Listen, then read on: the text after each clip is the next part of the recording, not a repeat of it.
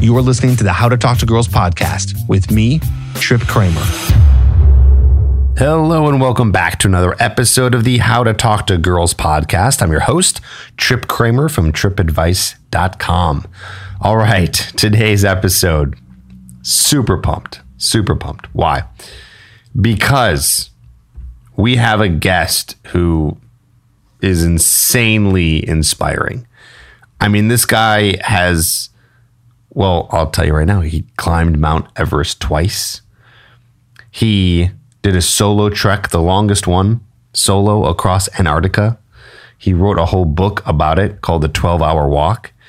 And he's broken up to 10 world records. I mean, is that not just insane? So you might be thinking, wait, why is Trip having this person on the podcast? What does this have to do with meeting women? Some guy who broke some world records. It sounds interesting, but I'm listening to how to talk to girls. Well, you have to understand that it's not just about the things that you say to a woman, but it's also about how you present yourself. It's about how you feel about yourself. It's about how you look at confidence and self esteem. These things are super important. You have to be a person who is feeling deserving and worthy of a woman because they like themselves. So, this episode is directly related to women and attraction because it all has to do with how one views themselves. And we get some really, really good snippets from Colin O'Brady. And Colin, like I said, has 10 world records. And he's here today to talk about his journey where he made the solo trek across Antarctica. So, for the first part of the interview, we're going to be talking about just doing things that are extremely mentally challenging. And then, of course, just because I think this is interesting to me, at least, and I, am sure it's going to be interesting to you, I had to dive in and just ask him just the logistics of like, how did you do this on a logistical level and also on a mental level? So, how did he do this crazy trek? And what's cool is he goes into detail about why he thinks doing a very long walk solo without having any phones or any connection to the outside world as sort of a meditative process is so important for the mind, the body, and the soul. So I know that this is going to help you. I know this is going to also entertain you and just give you a dose of what it looks like to undergo one of the most challenging things that a human can do. Man, it was honestly one of my favorite interviews, probably this year and I'm not just saying that. This this year I've done a handful of, interviews, and this one was, I mean, it, it, just went by so fast. I was like, wow, I can't believe we're already at time. Like that was the fastest interview I've ever done because I was just locked into what he was saying, and I think that you are too. So you're really going to enjoy it. Now I know that confidence, self esteem is not always enough. That you do need to know what to say. You do need to know how attraction works. So I do have a program called Hooked. I will say this Hooked, if you already have it, if you haven't been in the members area in a while and you have the video course, it is now updated. So Hooked 2.0 is live right now and you can go check it out. If you're listening and you don't know what Hooked is, it's my eight to 10 hour video course that teaches you everything about how attraction works, how to meet women, gives you scripts for meeting women, teaches you how to get phone numbers, teaches you how to be your most attractive self inside and outside. It's a very comprehensive course that has been helping guys all over the world. So get your hands on it today at getherhooked.com. Check it out. You also get a free trial into my Irresistible Academy program, which is a monthly program that gives you new information on all aspects of a man's life to make him more attractive, talking about things like productivity, fitness, style. We talk about dealing with psychological issues, talk about advanced conversation techniques, advanced attraction techniques. Again, I'm talking about Irresistible Academy, a free trial that you'll get when you get the Hooked program. Go to getherhooked.com now to learn more about it and get your hands on it. It is fully updated and it is a program that just works and it gets you more dates as long as you're going through it and using all the material. All right, Now, let's learn about some of the inner qualities, meaning your confidence, your self esteem, and how to do things that are extremely challenging to the mind, the body, and the soul. Here's my interview with Colin O'Brady.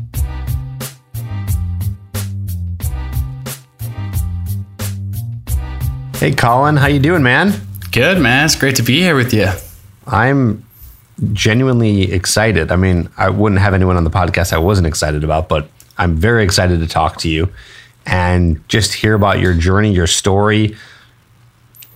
I'm, uh, I guess, uh, an empowerment junkie or someone just who just loves getting inspired, and you have done some crazy stuff that we're about to go into. So I just appreciate you being here and sharing everything that you've you've done and just hearing what it's all about.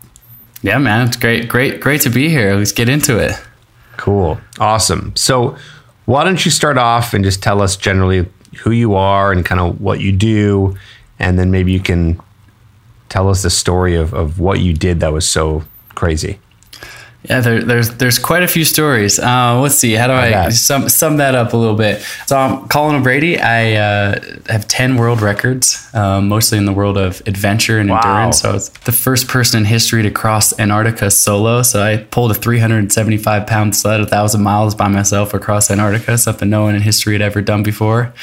I also have rowed a boat across Drake Passage, something no one had done before, probably for good reason, which is uh, from that's from the southern tip of South America to Antarctica. So for the 40 foot swells, the most dangerous ocean crossing in the world in a rowboat, no motor, no no sail, nothing, just uh, me and a couple guys in a tiny little open hole rowboat. Uh, I've climbed Everest twice, including uh, reaching the summit with my wife. So uh, you know, I know this is about relationships. I'll tell you what, the, the high stakes environment of standing on the top of the world. That was amazing. But uh, there's some vulnerability and some intense moments uh, navigating our relationship to make it up that high.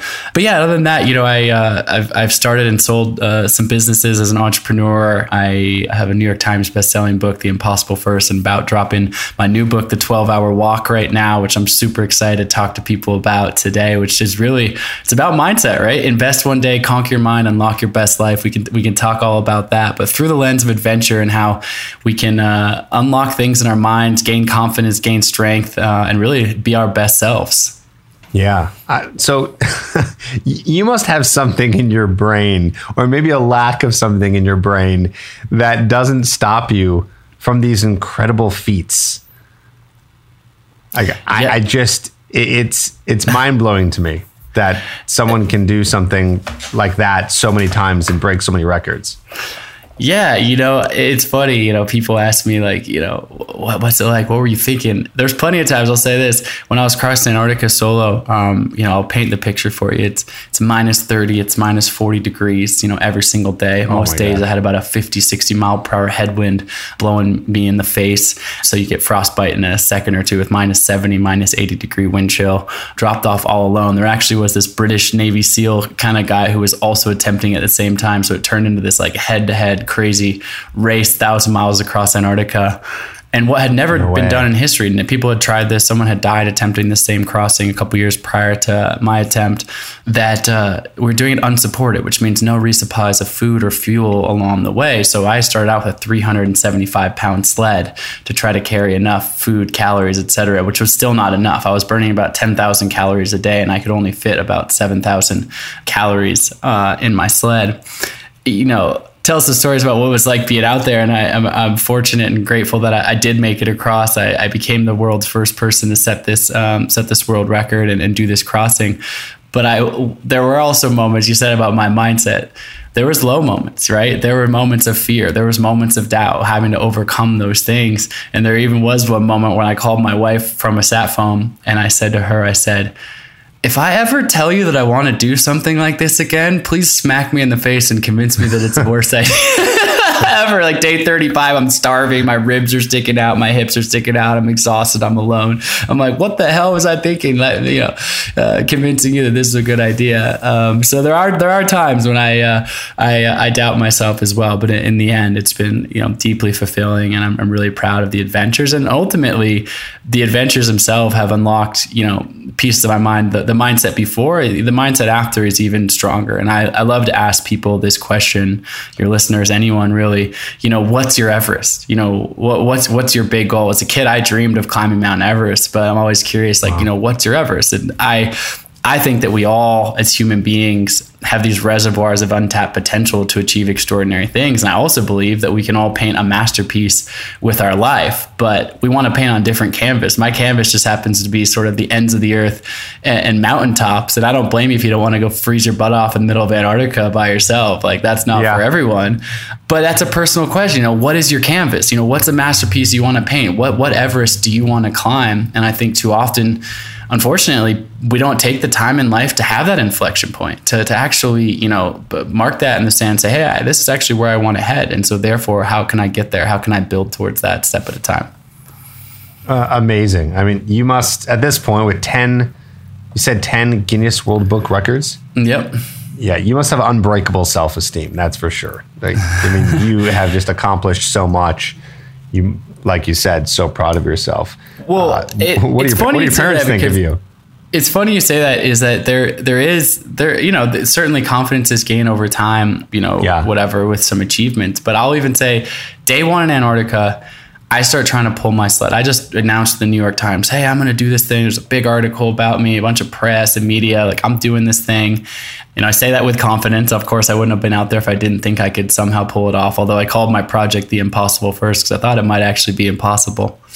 Day one, literally hour one, I can't pull my sled. Like, I just straight up can't pull my sled. It's too heavy. And I'm like, I can pull it 10 feet and I stop. 10 feet more, yeah. I stop and this other guy, there was a guy, like I said, this British badass British military guy named Captain Louis Rudd. He was starting the crossing at the same time, and he's kicking my ass. Like he just disappears over the horizon, like he's gone, and I'm so defeated. You're thinking, you're saying, oh, I must be so confident. Well, actually, what happened on day one of Antarctica is I started crying. I started oh, bawling, no. crying all alone. But what happens when it's minus 40 degrees outside and you start crying? Well, the, the tears, they actually freeze to your face. Talk about like the most all time pathetic feeling of right. all, of absolute all. And I, uh, you know, I, I get into my tent that night. I'm like, wow, I, I thought I might fail out here, but like I failed on like day one. Like the dude's already kicking my ass. I, you know, can't pull my sled. I just told everyone in the world, oh, I'm going to do this thing a thousand miles. And like I'm one mile into the journey and I'm like just completely, you know, what screwed. happened exactly? So in your, you're one mile in, what, what was happening? My sled was so heavy. I mean, because I was trying to have as much food as I could with me, even though it was going to be nowhere near enough to sustain, you know, full. I was burning 10,000 calories a day, but I was only eating 7,000. So even on day one, I'm on a 3,000 calorie deficit, which is why no one had ever done this thing. It's called unsupported. So people have crossed where like you know a plane would drop off some more food and supplies along the way and you can keep going. But to be able to like basically do it without any sort of help out sort of help is a completely different thing. It kind of harkens back to the you know 100 years ago the, the true explorers right? That were doing this without like a, fl- a plane being able to fly over and be like oh here's some more food. Here's some more you know because that obviously wasn't an option. It's like the most kind of pure form of travel and then human powered no kites no dogs nothing no motor none of this to propel you. Just like mono we mono out there. So anyways I wake up in my tent the following morning, first morning in Antarctica after this like defeating, crushing first day. And well, I joke around. I say, "Well, who was in the tent with me?" Like, obviously, I was actually alone, but I was like sitting in that tent with like the five worst versions of myself, yelling at myself. Colin, you're such a you're such an idiot. You're so embarrassing. Like, look at you. You're such a failure. Like, you yeah. suck, man. You can't even pull your sled like one day. Like, you know, you know, just like. And I think this harkens back to you know some of the stuff I know you guys talk about, which is confidence, right? And the the thing is, is like we're our own worst critic. Like we can beat ourselves. We can be so hard on ourselves in our own mind. Something that has helped me kind of shift that mindset in these dark moments is I love this phrase, we are the stories that we tell ourselves. We are the stories that we tell ourselves. In this moment in Antarctica alone, I'm telling myself like the worst freaking version of the story about myself. Like I just suck. So I actually stand up because I'm trying to cut through the negativity and the noise. and I yell at the top of my lungs. I yell, Colin, you are strong, you are capable. You are strong, you are capable. Just trying to get like a mantra of positivity like going. And it's not like that switched everything and it was so easy to pull my sled the next day. There was plenty more frozen tears over the next 54 days alone and 1000 miles that I crossed.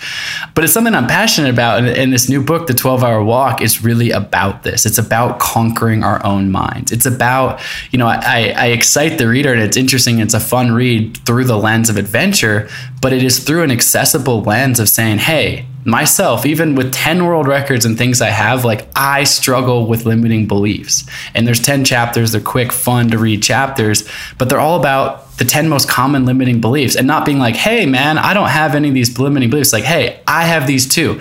You know, the limiting belief of, I don't have enough money. I don't have enough time. What if people criticize me? I'm afraid to fail. You know, mm-hmm. I, I don't like being uncomfortable. You know, you know, these things that we've all had this loop in our brain but also showing and teaching how we can conquer our own mind and unlock our best life in that and, and capture what I call a possible mindset. This mindset that I think that we have the ability to all tap into, this this empowered way of thinking that unlocks a life of limitless possibilities. In the book, The yeah. 12 Hour Walk, there's an invitation and exercise for you to do, but at its core, it's saying, hey, in one day, I have this prescription that you can shift your mindset and come out more confident, more strong than you've ever been before, and really unlock the ripple effects of positivity towards your best life. So cool. Can you share it with us? Yeah, absolutely. So the prescription, so to speak, and the reason it is called the 12 hour walk, um, I'll, give I'll give a little bit of an origin story. So I cross Antarctica, and this is perfect because you you you loop this in with saying, "Oh wow, you must just be so confident," you know. And at the end of Antarctica, I'll be honest, I, I was riding pretty high, not like a you know chest pounding like I'm so awesome high, but just like internally, like I had found some depths of my core out there and it had been so hard. My body was so beat up. And my normal day of walking every day I was out there was 12 hours pulling my sled. And that got me to the end of the continent, like on my last bite of food. So if I had walked one hour less per day or whatever, I never would have made it. And as I got to the end and I ultimately passed Captain Lou and got there first, what I was found was was this deep connection of love. I write this whole piece about what I call infinite love. I, even though being so alone, I actually felt more connected to my wife and my family and my community. Even though like any literally I was in physically alone, all this gratitude kind of started pouring out of me. And I found this place, this flow state in my mind. My body started getting weaker and weaker, but strangely enough, my mind got stronger and stronger and stronger out there every single day in the silence and the solitude. And as I kept, you know, moving forward, you know, as I got back and a lot of media attention and press and interviews and all these various things, I was like, oh, I've got to figure it out. Like, I've got this strong mindset now. It's awesome and I did some other expeditions like that rowing project and and, and wrote a, a, previous book that was New York Times bestseller. Like things were going well for me in my life, and then just like the rest of us, March of 2020 hits COVID, right? Like like world just implodes. So much sadness, understandable. And people are sick, people are dying. You know, you know, reading news articles every day. I'm trapped in my house. My wife and I were. Um, at our house uh, in the Oregon coast, small little cabin there, just our dog and my my wife. You know, days and days, weeks and weeks going by and not seeing anyone. I think we all remember like this moment, right? It was just a scary, weird moment a couple years ago, and in that, I reverted back to just fear, anxiety, depression, feeling stuck, feeling lost in my own life. My wife looked at me one day. I hadn't got out of my pajamas for like three days in a row. I'm like sitting there on the couch, just like scrolling the news, like reading another article, another article about like, you know, all this horrible stuff that's happening, these lockdowns. And I'm kind of like, man, I got to shake loose of this funk. And so I kind of think back, well, when was the last time I felt like really calm and confident in my own body and soul? And I thought, you know, strangely enough, it was actually when I was walking across Antarctica 12 hours a day, even though it was so hard. And so I said to my wife, I said, Hey, you know, she knows I do all sorts of ridiculous shit. And she, I basically was like, you know, tomorrow I'm going to go for a walk all day long, 12 hours. Like, don't worry about me. I'll be back around dinner or whatever. And she was like, yeah, right. Have fun. You know, one of the few activities you can do during a lockdown, right? Go outside and be by yourself. Um, yeah. You know, and so I did that. I walked out my front door and about 20 minutes in, my phone buzzes in my pocket and I pulled my phone out of my pocket instinctively. Someone's texting me or whatever. I'm going to text them back. And I'm like, wait a second. I've been like staring at my social media. I've been texting friends. I've been zooming with my mom and my family because I can't see them in person. I've been scrolling the news. Like, I don't need my phone right now. And so I put my phone on airplane mode. I put my phone on airplane mode and I go for this walk all day long around the Oregon coast. And when I get back home, I walk back in the front door. My wife looks at me, and before I even say anything, she goes, You're back. And I'm thinking she's thinking like, yeah, I'm back. Like it's I told you I was going to come back tonight, you know? And she's like, "No, no, no. Like you're back. I can see it in your face." And I sh- she could tell and she was 100% right. This calm had been restored inside of my body, my own kind of emotional equilibrium. And I said it was a profound experience just to no podcast, no music, phone on airplane mode, just like being alone in the stillness and silence and walking outside but I'll be honest, I was like, okay, like I'm the guy who walked across Antarctica. This is just like something that like, you know, I like to walk far. That's my thing, like whatever. But during COVID, as we all know, we all knew friends, family, colleagues, etc., who were struggling during this period of time. A lot of people were struggling. And so I started just saying to people, friends and family, like, hey, this might sound ridiculous, but I did this 12 hour walk thing in silence. And it really, really changed my mindset and perspective. It really was an amazing reset for me. Before I knew it, all these people, young, old, rich, poor, people from different backgrounds were like, oh man, I'm doing that. I'm doing that. And people started doing this 12 hour walk, and every single person came back dramatically positively shifted, feeling better in their body and mind, working through problems they'd have going on in their head, feeling less stuck than they had before. And again, it wasn't like I called up my really athletic friends are all in great shape and said, go do this thing. Like people, it doesn't matter the 12 hour walk, the prescription, the book, doesn't matter if you walk for one mile or 50. It doesn't matter. My, my 77 year old mother in law, she did her 12 hour walk by walking one time around her block and then sitting on her front porch for an hour and then walking another time around her block. But she maintained that stillness and silence of the brain. This is an exercise of the mind by getting the body moving a little bit. And so, anyways, you know, at its core, you know, this book is all about mindset, you know, limiting beliefs, etc. But at its core, like my goal is to inspire 10 million people to take the 12 hour walk. It's not like I don't get a dollar for every time someone does this. This is just something that I want to share with the world because I've seen the simplicity of taking a day in our noisy world when we're bombarded by our own thoughts, our own social media, emails, to-do lists, etc., to say, hey, a day, not to vilify technology throughout the rest of your life, not to like become a monk afterwards, but just like this one day 12 hours, the commitment to that silence, the stillness, the walking is, exponentially positive. And this is out, out your front door. Like, I don't, it doesn't matter if you live in New York City, Manhattan, busy city, your silence is just your own silence. Cars can drive past you, people can walk past you, but you're not engaging with that. You're not putting inputs in.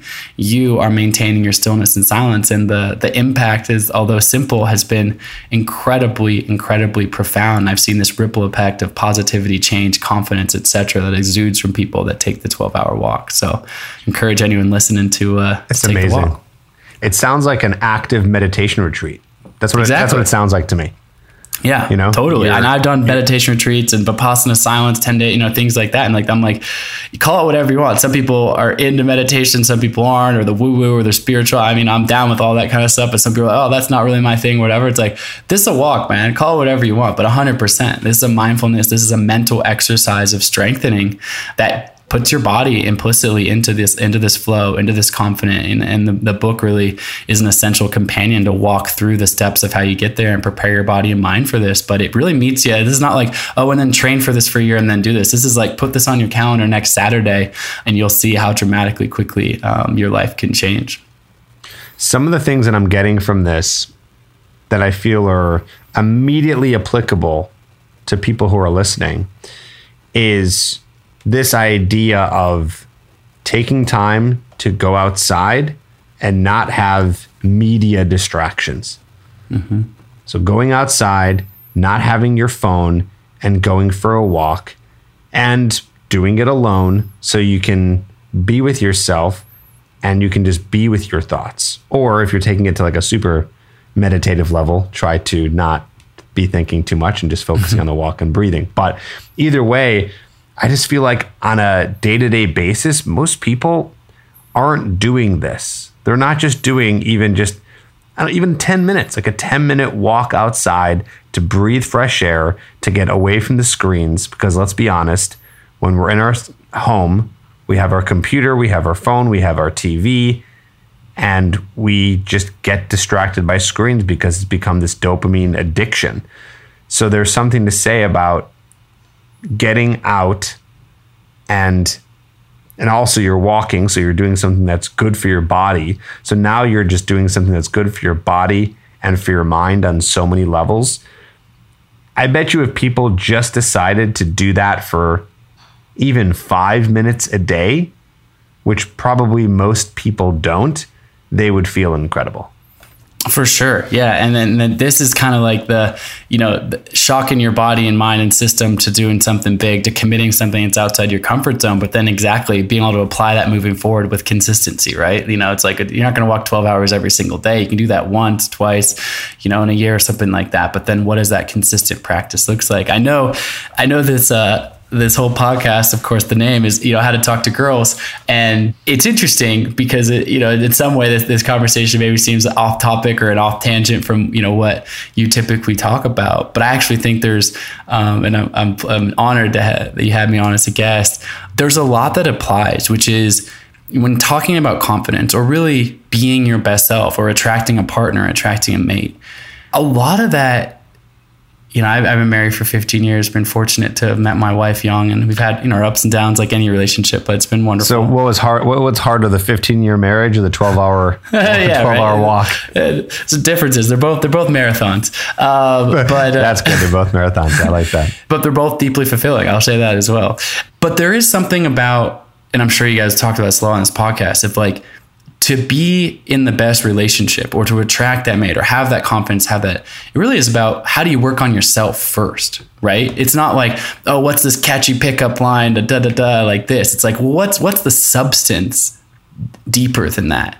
And I'll tell you right now, both both men and women listening, but is this awareness of self, this introspection will allow you to have a more deep conversation, a more present conversation, a more connected conversation the next time you are on that first date or that second date.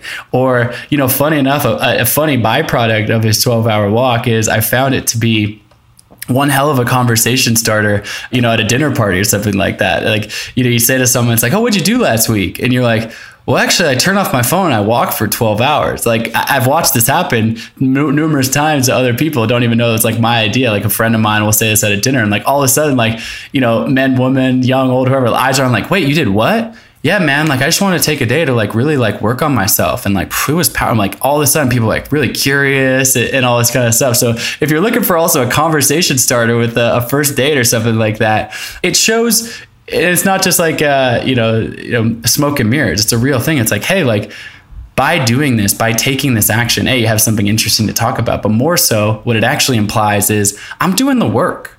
I'm doing the work. You know, I'm doing the work to make myself the best version of myself. There's this, I think, this, uh, I talk about this a little bit in the book, but like there's this myth of self care being selfish. Like if you're doing anything for yourself, well, you're not helping other people or you're not, you know, there for your family or this. It's like the opposite. It's like, hey, like I want to show up as my best self in this world. And that's ultimately what you're doing when you're looking for a mate, when you're looking for partnership, right? You're trying to show up as your best self, mind, body, spirit, etc. And this 12-hour walk is an access point for that 100%, 100%.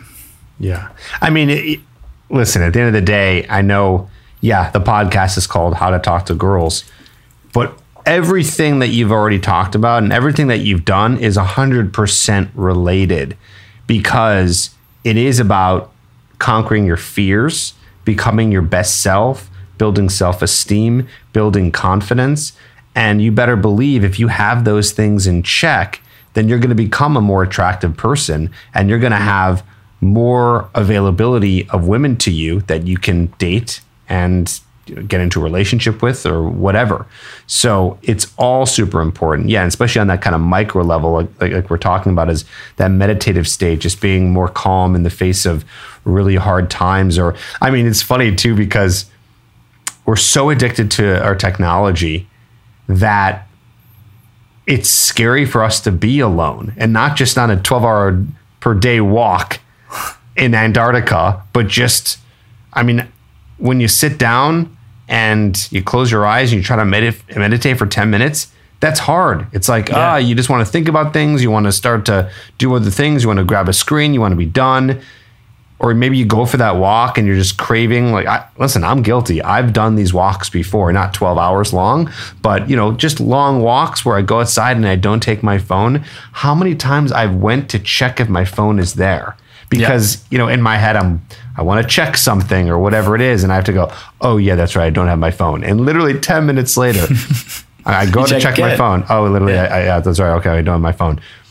And so the point is, is being able to be comfortable in some of these tough situations.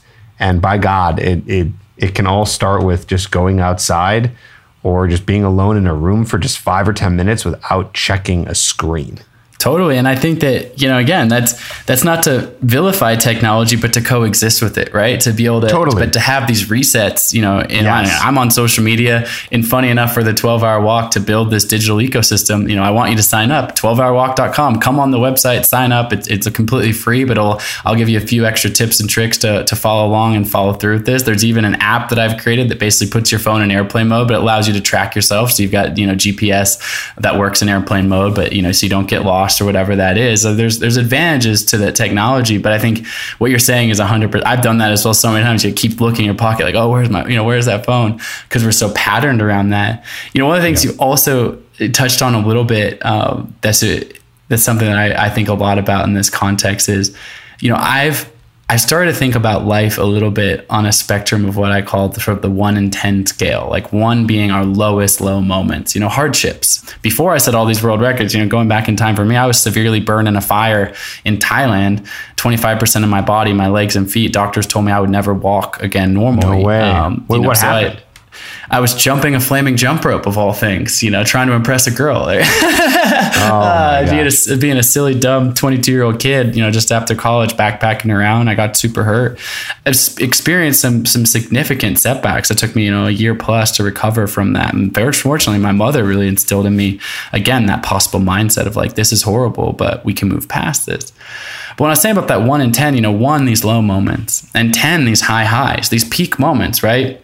Whether that's an achievement oriented peak moment you know you you sell the company you reach the summit of, of, the mountain you cross antarctica whatever or like you know more like relatable you know life experiences like falling in love or just being elated dancing and having fun with your friends surfing a wave you know skiing beautiful pow whatever that is right for you those are those 10 moments. And we all want those 10s like we all crave those 10s but what I've come to realize every time I've had a 10, when I really reflect on that, take, you know, we were talking about Antarctica, so I'll, I'll, extend that metaphor, like getting to the other side and realizing I've accomplished something no one in history ever done, deeply fulfilling.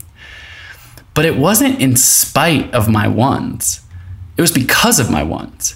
It was because I put myself in a situation that was outside of my comfort zone. That because I cried those frozen tears, because I had some hardship along the way, it allowed me to experience the tens. And in our modern society, what I find too often is that people get stuck in this what I call the zone of comfortable complacency, this four to six range. It's like, yeah, like I've got a job and like, you know, it's fine. It pays the bills, whatever. Like I don't love it. I don't hate it. It's just like fine. But you spend most of your waking hours doing it like five, five, five, five, four, five, you know, like every day. Or, you know, maybe for those who are in a relationship, hopefully people find deep fulfillment in relationships. We all have been around enough people like this where like they've been dating for a few years it's not toxic it's not abusive it's not like a bad relationship but it's like fine. Like they're just like coexisting cohabitating like uh, fine. But they don't want to experience the one. They don't want to be alone for a second you know? They don't want to take that risk. They don't want to quit the job right? And so they because they're so afraid of feeling the two or the one or the momentary hardship. But what ends up happening the byproduct of that is you also take the tens off the table you don't actually allow yourself to feel the full tapestry of life. We're so afraid of failing, of rejection. I love to say winners lose the most. And what I mean by that is the people that I've known to be the most successful have taken the most shots. They've gotten the most at bats. They've tried shit. And yet, guess what? When you try a lot of things, you fail a lot of times, but you also succeed. You find your flow, you find your tens, not in spite of the ones again, but because of them. And so, this 12 hour walk is intentionally, like you said, it's hard to be alone in your thoughts in the modern world without your phone. Your feet might get tired after walking walking for so long. Even if you take lots of breaks and you know bring food and stuff like that with you, which I definitely recommend, you're gonna go through some some hardships. But I've never known anybody to get back to their front door after the 12 hour walk and be like, God, that was a giant waste of time. I shouldn't have done that. They're like, oh, that shook me up. I didn't live another five day, another just like, eh. Imagine just think back of your last year. And this is true for me as well. Like there's dozens, if not hundreds of days in a year that you don't even remember what you did. Like you couldn't even yeah. tell me, what'd you do last Tuesday? What'd you do a month? Couldn't tell you. I don't know, man. Like just another day. Like this 12 hour walk will imprint. It will be a true and meaningful life experience that allows you to, of course, you might feel some hardship, some discomfort, but that's okay you can embrace those ones, embrace those twos, embrace that challenge because ultimately the fulfillment, the depth, the growth, the peace of mind, and as we bring it all the way back to how to talk to girls, the, the depth of your own personality and poise and confidence will be exponentially gained in value. So it's worth, you know, setting aside one more five day that you're not going to remember and putting this on your calendar and taking this challenge on. 100%. So inspiring. This is great. I want to go back now to that time, how many days were you walking for in Antarctica? 54 days. Yeah, 54 days. Okay, wow. Okay, so almost two months, and each day was 12 hours, were some day less, some day more? Uh, pretty much uh, every day was was roughly 12 hours. That became like normal cadence because I started to realize that I was definitely going to run out of food, and I was actually on my last bite of food as I finished, more or less. Like I had lost 35 wow. pounds, my ribs were sticking out, my hips were sticking out, my body was beat up. I mean, I was on like it was like on the actual limit limit of sort of starvation, human capacity. So 12 hours was uh, sort of the minimum stand. I thought that 10 was going to be my most. I thought I could never pull more than 10 actually but I quickly realized that 12 was going to be what I needed to uh, do. And had I gone one hour less every, you know, it's funny, it compounds, right? You start on, you know, day 10, oh, I'm just going to do 10, but you apply that forward 40 days, like, oh, that starts to be, you know, 80 hours, which is, you know, 100 miles of difference or whatever that is. You would never have made it. So, yeah. Right. So, how many miles was it total? It was just under a thousand miles. Yeah. A thousand um, miles. Did you have a lifeline? So I had a satellite what if, phone. What if something me. went wrong? Yeah. Okay. Yeah. So I had a satellite phone with me. But what's interesting, you know, I was aware of this before I left, which is I have a satellite phone, so I could call, and I would call home to my wife. She basically was the one person I talked to throughout this. Um, in terms, of I would check. How good was her. the reception? Not great. It's not like it's not like a normal. It's not like you're just like chit chatting like you and I are doing right now. Like it's like yeah, s- delayed and like, crackly and yeah. static. Just enough to be like proof of life. Like yeah, you're still out proof there alive. Yeah. You know, that kind of a thing and then there are there's you know there's very few, you know no one lives in Antarctica full time. There's only you know there's a large huge continent. There's like a handful of people down there you know doing scientific research or whatnot. But there's like you know one guy with a plane that's you know kind of keeping awareness of me. But what's interesting is like some people were like, oh, so you had a sat phone. So if something went wrong, you can immediately call this guy and he like comes pick you up. And it's like that is not the, the case at all. In fact, you're pretty much alone out there. Meaning that so there's a couple of factors. One is if you're going to get yourself into a bad spot, it's mostly because there's a massive storm, which is like a lot of days. Like cra- 50, 60 mile per hour winds are common, full whiteout. Like more than half my time I was in a full whiteout. And planes can't fly in that weather, no matter how bad a crisis is. So like half of the days, like there's no one being able to fly around or land on the ice anyways because of visibility. The other half of the time, you're in these huge fields of either crevasses or what's called sastrugi, which is it's so windy in Antarctica that these kind of like almost like moguls, like mounds of ice and snow appear. And so these plant, this one plane, it needs like a flatter section of ice to land on. And so you might call in like a distress signal, like, oh, I, you know, I didn't have an extra tent with me, and I would set it up every day in the wind. And every single day, I was so afraid that this this tent would actually like blow away. I, in my other book that I wrote a couple years ago called "The Impossible First," specifically about Antarctica, the opening scene is me actually accidentally letting go of my tent for a second. It starts to blow away, and I have to like dive and grab it because that's literally like oh my, my, entire God. shelter. I mean, I almost died in like a, in an instant and you call a guy, like even if you have your sat phone in that moment, you call a guy and you're like, hey, here's my GPS coordinates. He's like, cool. So it's a whiteout storm that's going to last three more days. So that's the earliest I can this. And I'm looking on the map. You're in a crevasse field. So I could maybe park 100 miles away from where you are. And now I'm calling him and it's minus 40 outside. I don't have a tent. Like by the time anyone get, they're going to come recover my body. They're not going to like come like scoop me up. Like, you know, it's like an Uber service. Like, oh yeah, just come and grab me. I'm, I'm having a bad day. Um, yeah. so there, there's a there's an intense vulnerability, and actually, a guy who a very famous polar explorer, British guy named Henry Worsley, attempted the, a similar crossing a couple years before, and he made it 71 days in and was just 100 miles from the finish line and he actually fell ill and ultimately died um, and so the, you know wow. the stakes were the stakes were quite quite literally life and death man okay so the terrain of antarctica well first of all okay i have so many questions. How did you know where to go? You had some sort of uh, a, a, compass direct, funny a enough. comp- gps just like what kind of what kind of what kind of compass though? Just like an uh, like it's funny. So so two things. One, GPS gets really weird during the South Pole because all the degrees of latitude converge at the South Pole, and so it's like it's having a hard time figuring out which way is north. It's like jumping around, you know, like when you get the blue yeah. dot on your map and it's like where are you? It's like but imagine that like very heightened. GPS doesn't work very well near the South Pole. So I'm navigating with a compass obviously we all know compasses are magnetic and the magnetic south pole is actually slightly different than geographic south pole so it's pulling you towards the magnetic and this is like now we're in like the weeds here, but yes, which is like the compass needle actually at the South Pole gets dragged down because the magnetic field it actually does something weird to it. So the compass is a special kind of compass that like, keeps the needle pointed upwards a little bit. That doesn't really matter. But the more more interesting thing is so it's 24 hours of daylight in Antarctica this time of year, 24 hours of full daylight, like high noon daylight. But the wind and the snow would blow around me constantly. Sometimes I couldn't see more than five feet in front of my face. And the only way, imagine closing your eyes right now and walking down a dark hallway. Like, what's going to happen? Like, you're going to smack into the wall in like three steps because humans without visual cues like have an extremely hard time walking in a straight line. Now imagine the equivalent of that, but it's a white room for me instead of a dark room. I've got my eyes open, but like I can't see in any direction. If I didn't have a compass, man, like I would literally walk in full circle, circle after circle after circle, and you would have no idea that you would think you were walking in a straight line, but like you're not. And so I have this compass strapped to my chest. It's actually like on this little platform protruding from my chest, and my neck is craned down, sort of in a 90 degree position. And all I'm doing is staring at this compass. And every step, if I take one step to the left and the compass needle moves, I'm like, oh, put the compass needle back to where it goes, back to where it goes, back to where it goes. So a lot of these 12 hour days, and thankfully on your 12 hour walk, you don't have to do it like this. You can just walk around your town, your city, out of your front door. But like I spent 12 hours in whiteouts with nothing, just literally staring at a compass needle, trying to keep it pointed in the right direction. Oh my God. Okay. And how did you go to the bathroom? I love you asking that. Yeah, it's good. So, have, have, you gotten uh, that question before? No, I have gotten it before. It, it, people are like, I don't get it. So, in terms of number one, just turn out of the wind and try to take care of business as quickly as possible. I did, no permanent damage, but there was one point I had a little metal small thermometer on my coat I talk about this in my first book, The Impossible First.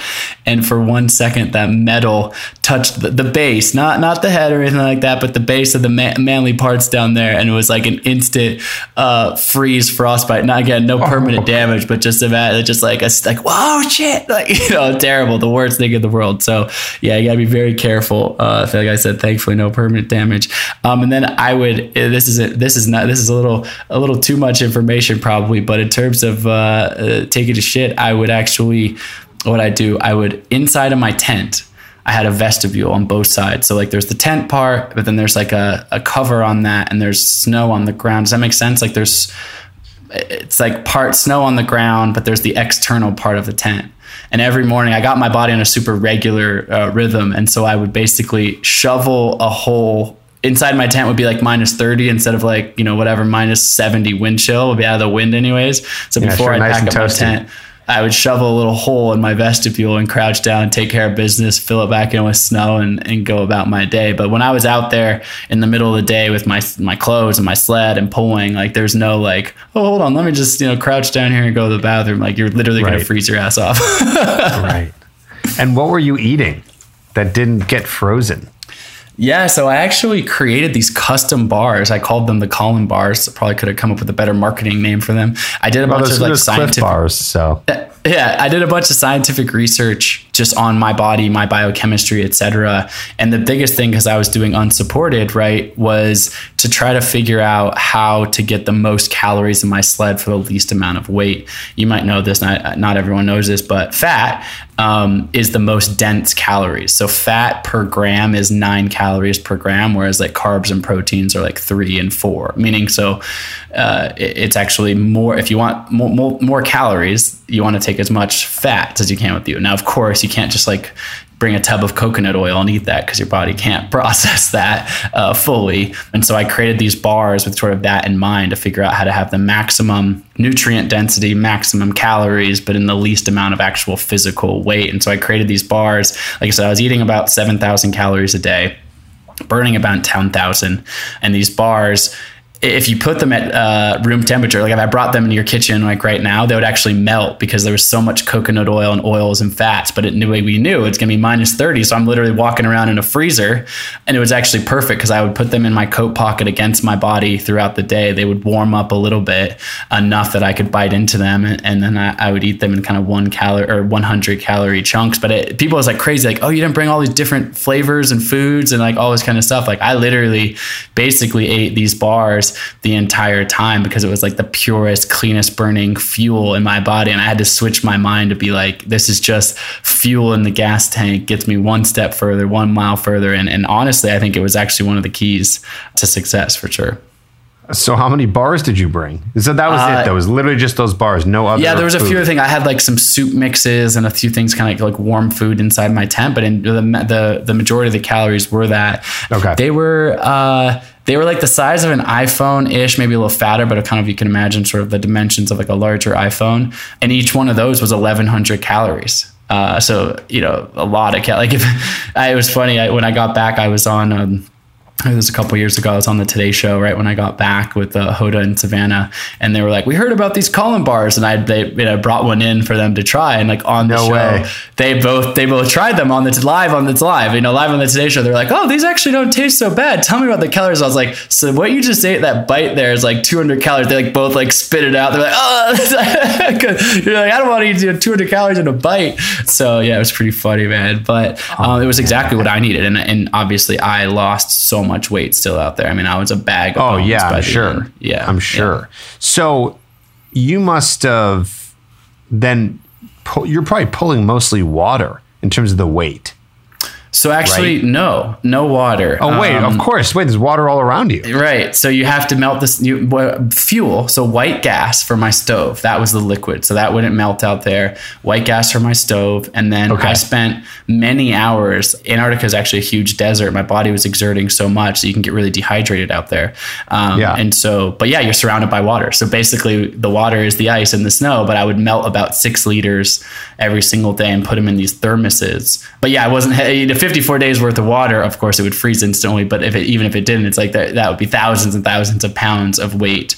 Um, and so you're, yeah, right. you're I was like, wait, what are you? So yeah. what's so what's most of the weight then that you were? The most weight's the food, the food and the fuel, um, and then of course you have to have fuel. some uh, safety essentials, which is you know the tent and this. But bro, I like I had to keep it. I mean, 375 pounds. I told you I could barely even pull it on the first day. I brought extras of nothing, like no extra tent, no extra this, a little bit of like a repair kit where I, you know, it's sewing materials and stuff like that, if something ripped. But I, I didn't change my clothes the entire time. I literally wore the exact same pair of underwear straight for 54 days, which is nasty, obviously. But it's like, what are you going to do? Like bring where do you, where does this out? Bring 54 pairs of underwear? Well, you can't do that. Okay, we're going to change your underwear once a week. Like, well, what, you know, you're finally just like, all right. And also, how are you even going to change your underwear? Exactly. It was just you easier to just outside like, for that. You can't have your skin exposed for that long. right. So it's just, he's like, well, I put the clothes on, the long underwear, normal pair of underwear, you know, obviously my upper layers. And that was it. I was in that the entire time without changing. Wow. And you were, how was sleep? Sleep was tough. I mean, I was so tired because the physical exertion, obviously, but the wind would be howling. And so it'd be like sound like a freight train outside, like, like the rattling of my tent poles and stuff. And then it's 24 hours of daylight. So, like, if you walk outside of your tent at 3 a.m. on your watch, it still looks like it's high noon. Like, it never changes basically um, that time yeah. of year. It's deep in the southern hemisphere, right? And so that's that just plays a really bizarre trick on your mind. Um, there's no night. And so you're obviously, I had like an eye mask on done. And I would just be like, okay, just kind of tell your brain it's time to go to sleep now. But like you're, you know, we're so used to the circadian rhythms of night and day and long shadows and sunrise and sunset. And there's none of that, which is a, right. a very bizarre piece of it for sure. Wow. Just crazy. I mean, I, I probably have a million other questions because I'm just so curious about how you made it all work. But I, I just have to say, you were talking to you is so inspiring. You are, I, I mean, I think I had someone. Gosh, I've I've had almost 700 episodes, so I'm like forgetting. I'm pretty sure I had someone who climbed Everest, but this is this is a whole other level. And the fact that you've already climbed Everest two times was that a cakewalk to the Antarctica trip? Uh, it was different. Um, it carries its own stakes. You know, I've been up there when people have died. Uh, I've seen some pretty, you know, gnarly things up you, there as well. Like you've seen people die? Yes, I've been seeing some dead bodies on Everest before. Yeah, um, dead bodies. Okay, but were, but, you, were uh, you with anyone who died? I no, but I was in Pakistan um, in 2000. I write about this uh, in more depth in the 12 Hour Walk. It's really a chapter about intuition. We won't go down this deep rabbit hole right now, but I was trying to climb K2 in winter, which is the most dangerous mountain in the world, second tallest mountain in the world, but more dangerous than Everest. And I was trying to climb it in winter, which no one had done before. I lost five of my friends in a pretty bad accident um, up there, uh, a series of accidents. But um, oh, yeah, so I, have certainly had my fair share of, uh, of real hardship um, in, in these places for sure. But uh, yeah, I don't want to end on such a somber note, but you know, there's lessons to be learned in that as well. Um, and it was my intuition uh, in that accident that actually really saved my life. Um, there was just there's some kind of alchemy of the moment where I was like, something doesn't feel right here. And, you know, it wasn't. You have to read the book to get all the details. Makes more sense. But I decided to turn around, um, and it's not really my personality. I'm kind of like the guy who pushes through, does hard sure. stuff. But there was something yeah. about that. Just literally, there's nothing externally necessarily going wrong. But I was like, on our summit push, I was like think I'm going to turn back and wished everyone the well. Like, oh God, I can't wait to see the pictures of you guys on the summit. Um, yeah. And they never came back, and and I no, I survived. oh my um, gosh. Um, so wow, interesting. That's, uh, interesting. That's really intense, man. Like you just gave me like chills. Yeah. So wow. like I said, there's intuition, more more full description of that if uh, you pick up the yeah. book but uh, but yeah, man. I mean, there's there, there's ups and downs throughout all of this, and like I said, you know, kind of rounding that out. It's like I love these adventures. It's fun sharing these stories. But what's the most fun for me in this moment, and why I'm so excited about this new book and this Gold Movement, the 12 Hour Walk, it's like using these stories to light up imagination. I'm a I'm passionate about stories, right? Not just my own, but I love hearing other people's stories. We all have these incredible stories from our lives in different contexts, right? And I think that as humans, we have the ability to you know, as you do on your podcast, share information, share the people's stories, learn from one another. And rather than writing a book that's just, hey, I did these things and it was awesome, it's like, hey, like I did these things, but I've struggled in my own mind. I've had setbacks, I've had ups and downs. It's not always from the adventures, it's from other parts of my life as well. Yeah. But in a way that says, like, but here's how I had some success with that. Here's how I overcame some obstacles, my own confidence, my own limiting beliefs, my own setbacks. And here's something that you can do. And so it's been amazing.